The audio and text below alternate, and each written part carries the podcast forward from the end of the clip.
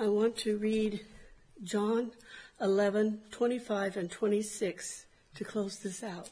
It says, Jesus said unto her, I am the resurrection and the life. He that believeth on me, though he were dead, yet shall he live. And whosoever liveth and believeth in me shall never die. Believest thou this? So our question tonight is, do you believe what he said there? That you will have everlasting life if you believe and trust in him. So, Heavenly Father, I thank you that you gave us the ability to believe these words and to live them in our hearts. And we thank you that you have brought us all together to study your word. And we pray that you be with us as we step out into the world to tell them of your love. In Jesus' name I pray. Amen. Amen.